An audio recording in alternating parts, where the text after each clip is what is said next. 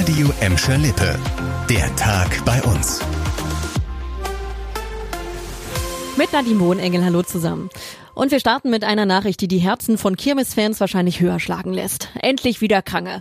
Heute Mittag ist der Startschuss gefallen. Seit 14 Uhr haben die Buden und Fahrgeschäfte auf der Kranger Kirmes für euch geöffnet. Offizieller Fassanstich ist dann morgen Mittag. Schon ab heute könnt ihr aber ins größte Volksfest in NRW eintauchen.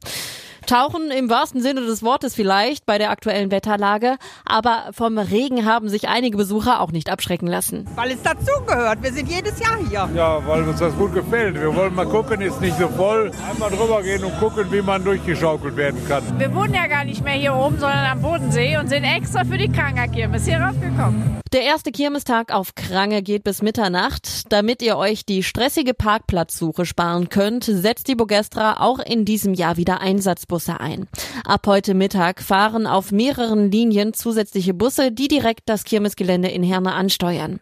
Mehr Infos dazu findet ihr auf radioemschalippe.de. Wer heute noch nicht konnte, hat noch bis kommende Woche Sonntag Zeit für den Kirmesbesuch. Bis dahin werden bis zu vier Millionen Besucher erwartet. 50 Fahr- und Showgeschäfte sind in diesem Jahr dabei, dazu unzählige Buden. Die Tickets für das nächste Heimspiel auf Schalke sind schon lange gekauft, aber dann kommt doch noch was dazwischen. Die Grippe, der vergessene Hochzeitstag, Urlaub oder was auch immer. Damit ihr nicht auf den Karten sitzen bleibt, hat der S04 pünktlich zum ersten Heimspiel der neuen Zweitligasaison am Samstag gegen Kaiserslautern seine neue Ticketbörse vorgestellt. Das Ganze funktioniert dann so, die Ticketbörse ist in den regulären Ticketshop der Knappen integriert eure Tickets könnt ihr mit Hilfe des Barcodes einstellen und sie erscheinen dann wieder zum regulären Preis im Shop, wo andere Fans sie kaufen können. Der Club übernimmt den Buchungsprozess und nach einem erfolgreichen Weiterverkauf wird der Betrag abzüglich einer Bearbeitungsgebühr von 15 Prozent auf euer Bankkonto zurückgebucht.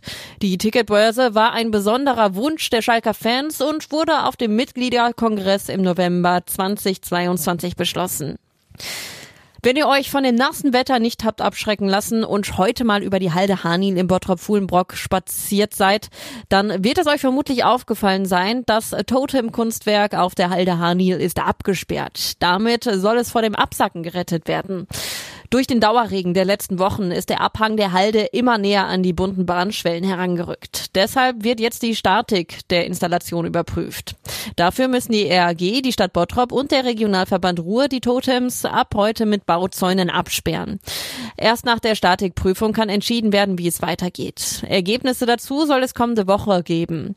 Das Kunstwerk besteht aus über 100 ausgedienten bemalten Bahnschwellen. Seit 2002 ist es das Wahrzeichen der Bottroper Halde Hanil. Und das war der Tag bei uns im Radio und als Podcast. Aktuelle Nachrichten aus Gladbeck, Bottrop und Gelsenkirchen findet ihr jederzeit auf radio und in unserer App.